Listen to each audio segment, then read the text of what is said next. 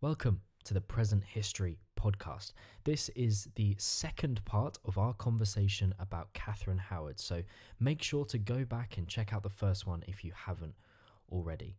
There's also a quick little trigger warning for this episode. We do touch on topics including sexual assault and abuse, rape, and inappropriate sexual relationships. But we hope that you enjoy this episode of the Present History podcast.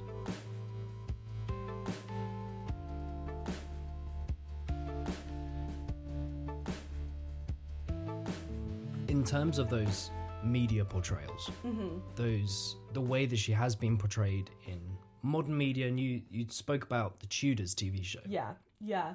at the beginning, and what's interesting, um, I read your blog post about it actually, Okay. and um, what what you mentioned was that Catherine Howard is the one that appears naked Mhm. on screen more than any of the other wives, um, With only being in six episodes. which is even more impressive. yeah, yeah. Um, um, more than any character, not just the wives. Wow, okay, yeah. So I mean, Henry has his fair share of sex scenes in that show, Mm.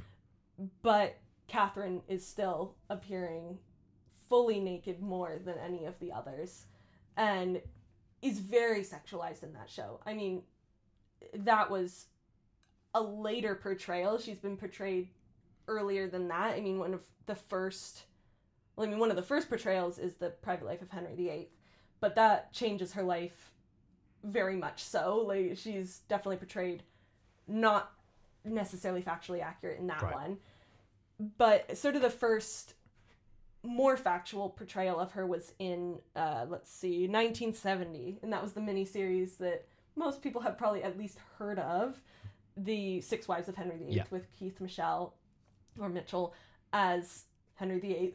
And in this one, she is portrayed really, or depicted really as petty and very mean right. and also highly sexualized.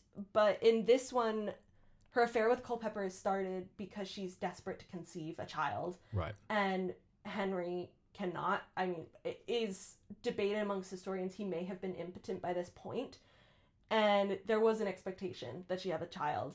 So in that way, there's some sympathy for Catherine in the show, but in the end, she's sort of a nasty character, and you know, you don't. She's on it for a very short amount of time, as she mostly is in most portrayals. There's not a lot of time to really give her much screen time.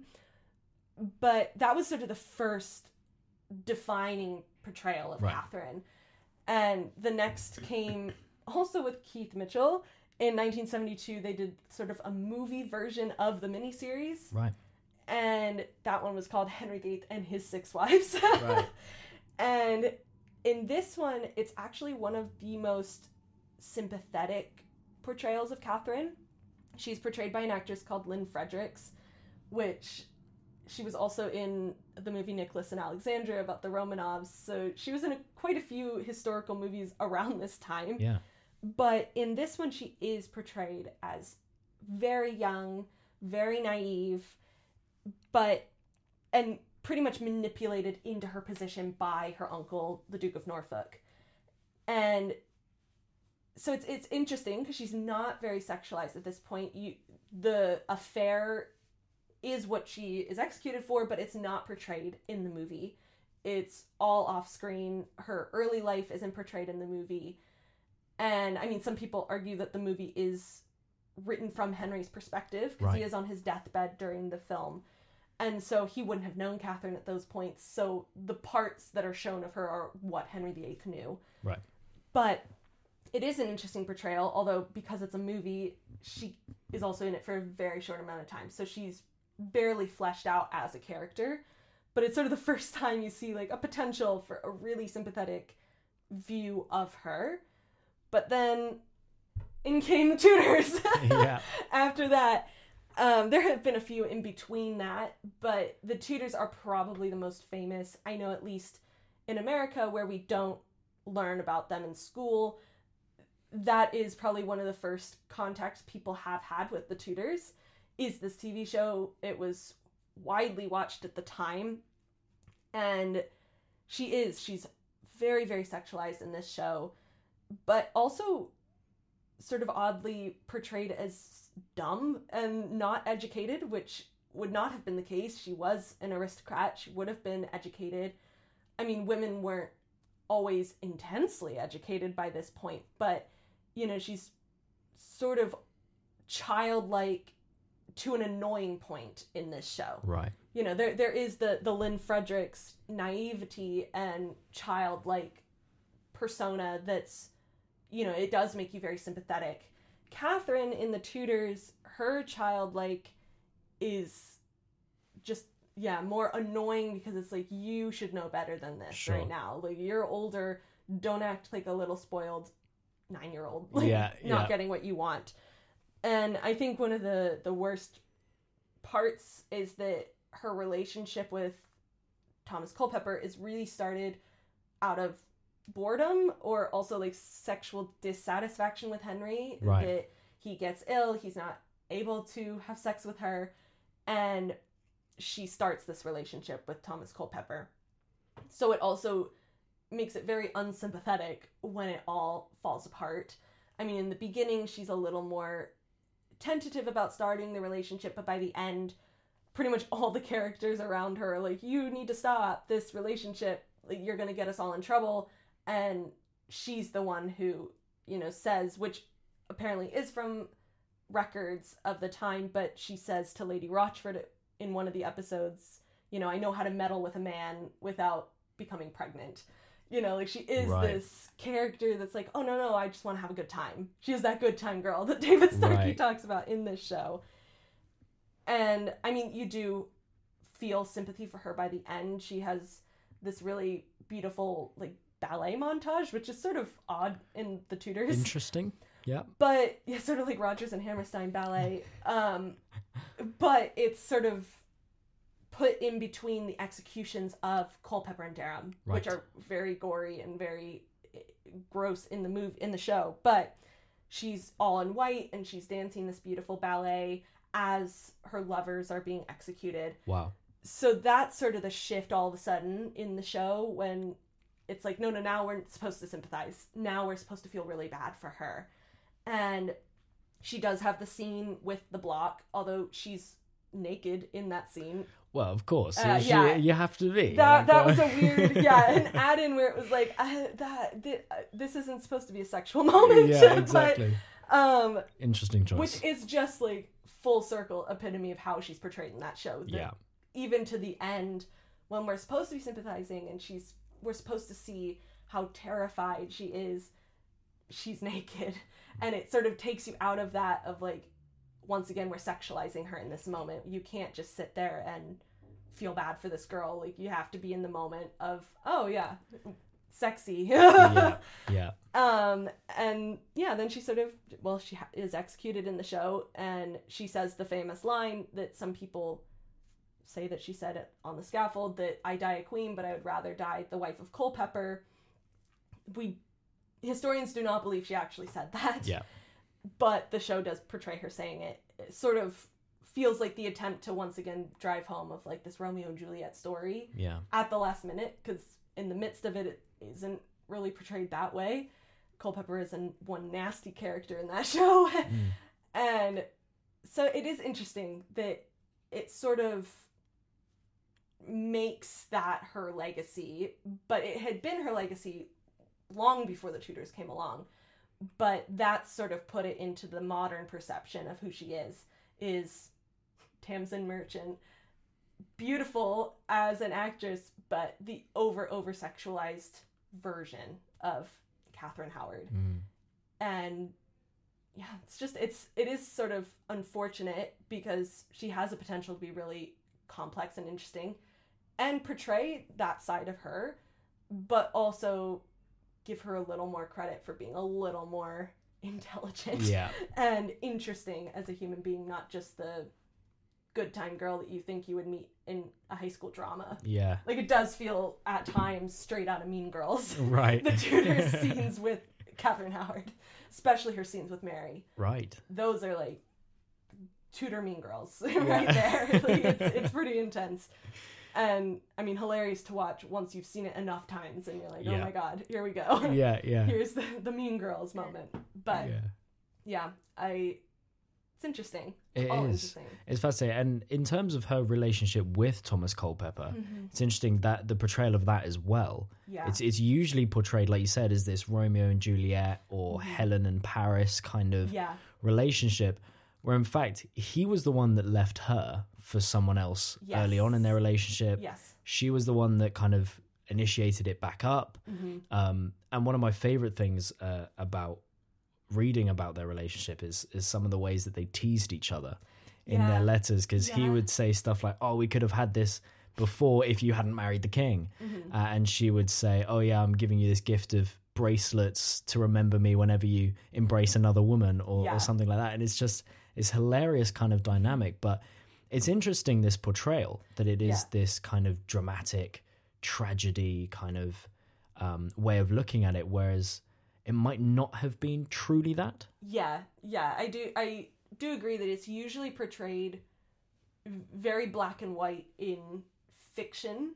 That it is often either the Romeo and Juliet that you know they conv- inconveniently meet each other after her marriage to the king, Yeah, which you know, was not the case. They had known each other. There had been talks of marriage while she was at court, but yeah, he he slept with someone else and ruined it. God, but but there's either that or sort of what the Tudors does or they try to go back and forth between the two but you know he in the Tudors is portrayed as a manipulative rapist pretty much wow. there there is a, a rape scene in the show that is based on contemporary reports that he had raped a park keeper's wife and the king interceded to pardon him. But in the Tudors that is portrayed very much of like that's his personality and he sees the queen and he is sexually attracted to her and he wants her and that's sort of it. And you know he says in in the show at one point you know uh, when someone is saying like oh that's the queen like you can't think these things about her he says well you know don't tell me that you haven't imagined her without her clothes on. And it's like this Wow. very sort of yeah like a sexual predator is how he's sort of portrayed that catherine is portrayed as falling in love with him in the show. He never really is. It's always about the sex and what he can get out of her. And even by the end he sort of like throws her under the bus in the show and says you know she manipulated me into this relationship. I didn't want it blah blah blah as sort of an attempt to save himself which obviously doesn't work.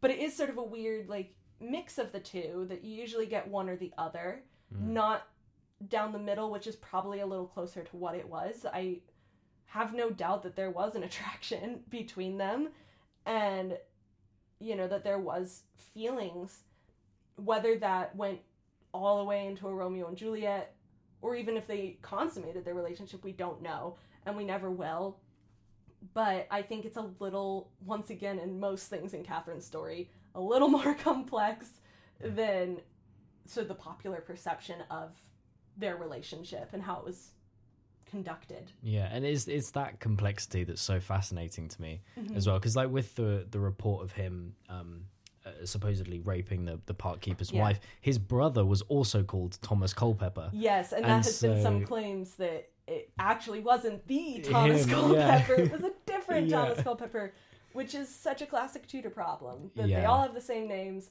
they're all from the same families. So Exactly. there were probably like five Thomas Culpeppers running around somewhere Yeah. at the time. And and Catherine's mother was a Culpepper as well, Yes, so she was distantly yes. related to She, to Thomas, was. and it's just the whole thing is somehow you can find a connection at some point. it's, It's it's very incestuous back then. Yes. like they're all somehow related, and especially because the families tended to be so large. Yeah. The yeah the likelihood of you being cousins with this guy that you're about to marry probably very high. yeah. Like, um, and wasn't a problem back then either. You didn't have to get a dispensation for that. Closer, yes, but yeah. you know that was sort of seen as not that closely related. Mm. But yeah. Yeah, it's it's very interesting. And in terms of of the way that she was killed and her the final verdict Mm-hmm. Yeah. what she was accused of, Mhm. Um, like you mentioned before, she was accused of intention Yeah. to commit adultery. Uh, it wasn't adultery her, itself that Right. got got her killed, um, because adultery, the queen having an affair, wasn't actually treason No. at the time of the Tudor period. But raping a queen that was treason. yes. And then when Henry kind of expanded the laws out to make Mhm. sure he could get rid of his wives whenever he wanted, Exactly. he included the intention to commit adultery yeah. as a criminal treasonous Yeah. offense. And usually it was tied into, you know, uh, imagining the death of a king, Right, yeah. whether that's through, I mean, that was tied into Anne Boleyn's, but for a queen to have an affair, it was more that they were going to destroy the lineage of the king. Yeah. Because there was a potential that you would have a child with the man that you were having an affair with. And so that was really where the treason came in that she, Catherine, by having the intention to have an affair, would have been putting the Tudor line in jeopardy Yeah. by the potential that she could get pregnant or even just not prove whose it was Yeah. that there could always be a debate Yeah. That it wasn't henry's child. So it is i mean there were a lot of loopholes found in the process of catherine's demise also anne boleyn's. I mean she sort of gave some of the loopholes that brought catherine down but yeah the intention culpepper I can say stupidly now, he may have been tortured, so you say whatever you need. He did say that he had intended to sleep with the queen. That was enough. He had Yeah. confessed that he had intended. But they also changed a lot at the time to be able to execute an insane person because Lady Rochford, who was also, well, cousin by marriage, because she was married to Anne Boleyn's brother at the time when he was alive, but she had helped facilitate the relationship between Catherine Howard and Thomas Culpepper. And when she was arrested, she had a mental breakdown. And at the time, it was illegal to execute an insane person, but Henry VIII changed the law so that you could. Classic Henry VIII. Yeah, classic. so she was also executed, and you know, she was. Well, we aren't sure. She may have been faking it to try to get out of the death penalty, but that can never be proven. Probably had gone insane. I mean, her husband and sister in law were executed. Now she's in the tower with these kinds of, you know, treason being held over her head. I probably would go crazy too. Yeah, I'd probably lose my mind. So, absolutely. yeah. Absolutely. So, where do we go from here in terms of looking at Catherine Howard? How should we try and shift her legacy, shift her perception, and change it to a kind of more nuanced, more balanced narrative, somewhere in between the two? Um, where where do you think we should head?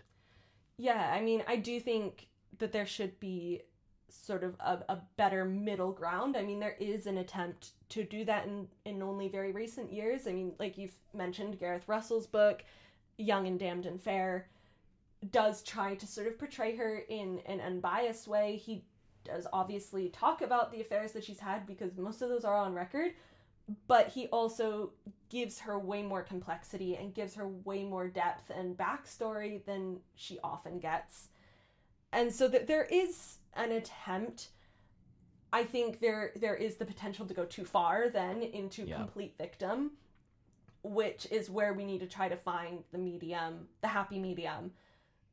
But as is the case with most history and most legacies, like it's really hard to change an established view on someone, especially an established view on someone who doesn't have that much records left behind. Yeah, that you know what what we have on Catherine is what we have, and most of it is written by others, not by her, unless something magically is found years later that res- unsur- resurfaces and uncovers this new sort of way of looking at Catherine's life. It's sort of like we have what we have, and most of it isn't that great, but so that makes it difficult as well that you're not able to produce this new letter to be like, look, everyone, like this is what she was really like. We we can't know that, and I think it's, you know, it it is a lot with women in history as well that it, it turns very personal that with Catherine, you know, if you would talk about it, you know, some people their response would just be like, "Oh, I just don't like her. Mm. I just don't like her choices." And it's like, well, you didn't meet her. Like we we actually don't know what she was like as a human being. Yeah. We don't know if we would like her or not. We just have these things that are recorded about her. And so trying to change that from people is also very difficult, especially when, you know, the media portrays her one way that, you know, maybe historians can have these debates, but it's hard to bring in the general public when the only access they have is the Tudors and the Six Wives of Henry VIII that really don't make her look that good. and so, you know, th- there is that struggle. And I, I think it is important for us to start to acknowledge sort of the reality that she was a, a real teenage girl. We have the benefit of hindsight to see that, you know, Culpeper was going to be, they were going to be found out, but also, you know, that Henry lived only for like three more years, three or four years after she died. So in our hindsight perspective, it's like, oh, she would have made it. Like if she had just held out, not done the thing with Culpeper, just played it safe. But feasibly, Henry could have lived for another 10, 15, 20 years. would have been a little difficult to imagine, but he could have. Yeah. And so in Catherine's mind, like this was her life for the foreseeable future yeah. with a man who was sliding farther and farther into being a tyrant and being very unpredictable in his moods, very ill, very demanding, very paranoid. And, you know, it, when you try to look at it in that moment, it's a little more understandable where you might think, well, especially if she was innocent and hadn't had sex with Culpeper, there is a sense of like, yeah, why not? Like, why not have this friendship? A genuine friendship with someone who knew her before she was queen, who liked her before she was queen. And, you know, for all we know, they would just get together to chat about Yeah. things. Like, it could have been as innocent as that. And it is understandable that she was making those choices, not knowing of the horrifying consequences that were waiting just around the corner. But she didn't know that.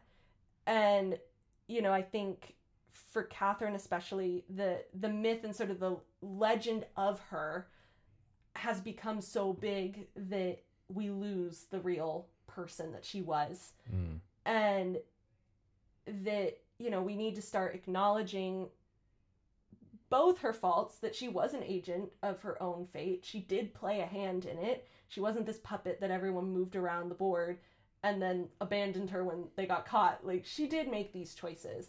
But at the same time, she shouldn't be fully condemned for them, especially today when women are largely not condemned for their sexual choices.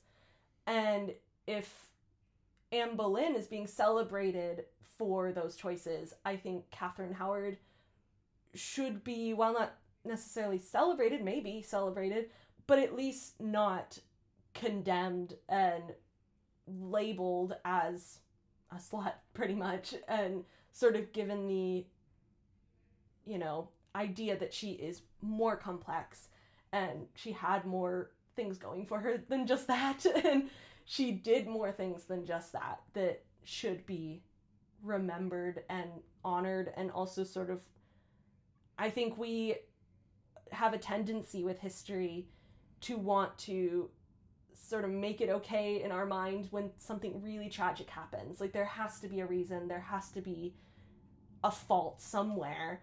And so I think it is really easy to look at Catherine Howard and be like, well, she sort of did it to herself. Not that most people are saying she deserved to die. I think everyone acknowledges that that's still very extreme. Yeah. But I think it's easier for us to not be fully disturbed by it if we convince ourselves that she sort of deserved what was coming to her because she made these decisions and Yeah. she made these mistakes and they were stupid and she should have known better. She had the Anne Boleyn story to look to and know what could happen. You know, it is frustrating. I'm like, why did you do that? But at the same time, there isn't always a reason for why something horrible happens. and I do think also in, in public perception, Henry VIII tends to get off a little too easily on these things. Sure. Also, that he was the psychopath in this who married a, a teenage girl in his 40s, but also was so brutal to the woman that people at the time said that was his true love. He caressed more than the others, and my God, how quickly his passion went to hatred is also disturbing. And, you know, that once she proved to not be his quote unquote rose without a thorn, how quickly he abandoned her and wanted to destroy her and make sure that nothing of her remained. So, you know, remembering that as well, that she was as much a victim as the agent of what happened to her mm-hmm. in the end.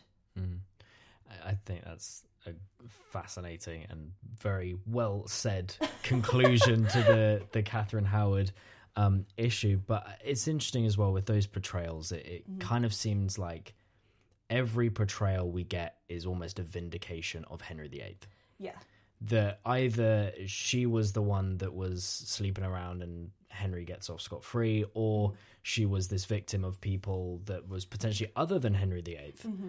Um, and obviously, he was awful, he was horrible, but for some reason, he gets out of it, whereas the other ones don't. And it's just a, an interesting kind of thing that everything seems to work together to vindicate Henry. yeah it is a way. weird it's a weird thing in tudor popular perception that you know even I, I go to hampton court on a regular basis. I love hampton court. But there is like sometimes henry is made almost into this like big goof. Right. like he he's silly almost and not acknowledging how much really of a psychopath he was that you know he especially in his later years that he did become very paranoid and he did become very woke up one day feeling something and woke up the next feeling something completely different. And it is sort of a weird thing that we make him into this like epitome of englishness and english history is like henry viii and it's well yeah and it is a really defining feature. It's also like let's not glorify him Yeah. too much. Like he is a little over glorified at times and over vindicated that it's you know all the other people around him were manipulating these things. Mhm. you know thomas cromwell was in charge of anne boleyn's downfall. It was his fault. He manipulated it.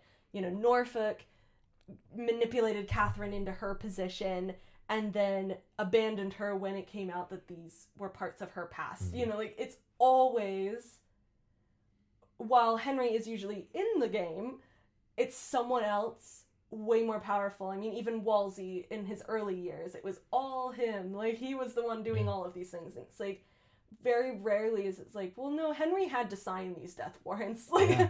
henry i mean especially for the anne boleyn like thomas cromwell most likely got a go ahead from henry on Yeah. these things. Like i don't think he would have had the audacity to go behind his back and try to blacken anne boleyn's name without some indication from henry that he wanted this to happen Yeah.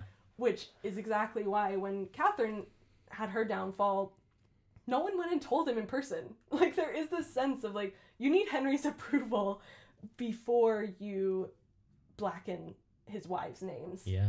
But if he's all for it, you've got You to go ahead. go. You can do Yeah. anything. You can bring out any sort of thing from left field to try to demolish these women. But he has to be on board. Yeah. like you can't surprise him, or else all hell could break loose, which it did in the beginning Yeah. with Catherine until it was proven that it was true. But it is it's a weird yeah, like happy go lucky Henry Yeah. thing in most fictional portrayals. Mm. Um, I mean, I think Philippa Gregory refers to him as a psychopath sometimes, but there's its own issues with her portrayal of the Yeah. Tudors. so that's its own podcast. Yeah. Um, especially her portrayal of Catherine Howard. Mm. My God, it's pretty rough. But Yeah. you know, it is it is true. It's interesting. Yeah. Maybe that's a, another episode for another day of yeah, exactly. the Tudors in general. Absolutely. Uh, no, that's brilliant. Well, thank you very much for coming on the podcast. It was it was great to have you here and a fascinating conversation about Catherine Howard. And as always, uh, make sure to use this episode as a stepping stone to continue research into the fascinating history of this country. This is not the ultimate final word on the issue. It is By far. yeah, it is very much a, a doorway through which to walk. So I hope you enjoyed this episode. Make sure to follow us on all social medias to keep up to date with everything we do. And we'll see you next time on the Present History Podcast.